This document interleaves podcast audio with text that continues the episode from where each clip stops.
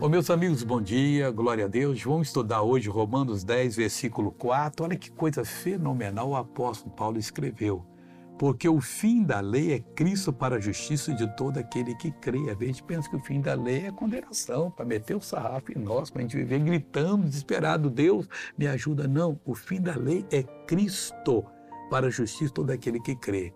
Então, o que, que a lei estava predizendo? Mostrando, apesar dela ser boa, que não tinha condição de continuar existindo, porque ninguém se justificava, mas que viria um, que é nosso Senhor e Salvador Jesus Cristo, que morreria por nós, que seria a nossa justiça, desde que nós crescemos. E se você crê, Ele é a sua justiça, você não tem que ter medo de tomar posse da benção, não.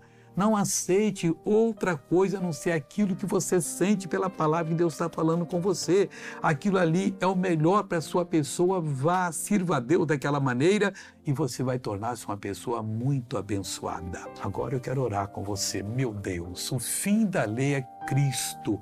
Oh, meu Deus, em nós, na justiça do Senhor, provando, ó Deus, por nós o que tínhamos que provar, libertando daquilo que está nos atormentando e nos dando a vida abundante. No nome dele, eu abençoo essa pessoa e digo mal saia, em nome de Jesus.